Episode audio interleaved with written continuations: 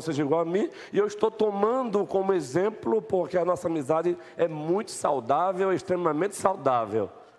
Então a gente toma como exemplo aqueles com quem temos uma amizade muito saudável. E é apenas um exemplo ilustrativo. Terceiro e último princípio.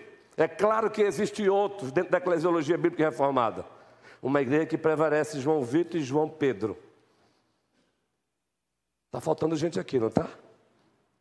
A gente chega, a gente chega, a gente chega lá. Tá é, Gustavo, mas tem o Davi também. Os Davis. Tem os Davis. Terceiro princípio, Ana. É esse aqui. Vívia. Uma igreja que prevalece, Azaf. Preste bem atenção. Ela vive sob o princípio da mutualidade.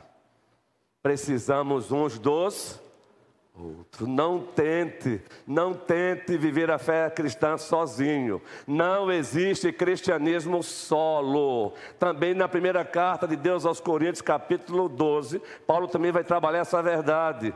Da, a verdade da interdependência eclesial, a interdependência da membresia do corpo, o princípio da mutualidade. Precisamos uns dos dos outros. Então, encoraje o outro, valorize o outro, louve a Deus pela vida do outro, pratique a cultura da honra para com o outro, esteja ao lado do outro, apoiando o outro, impulsionando o outro. Sejamos impulsionadores uns dos outros.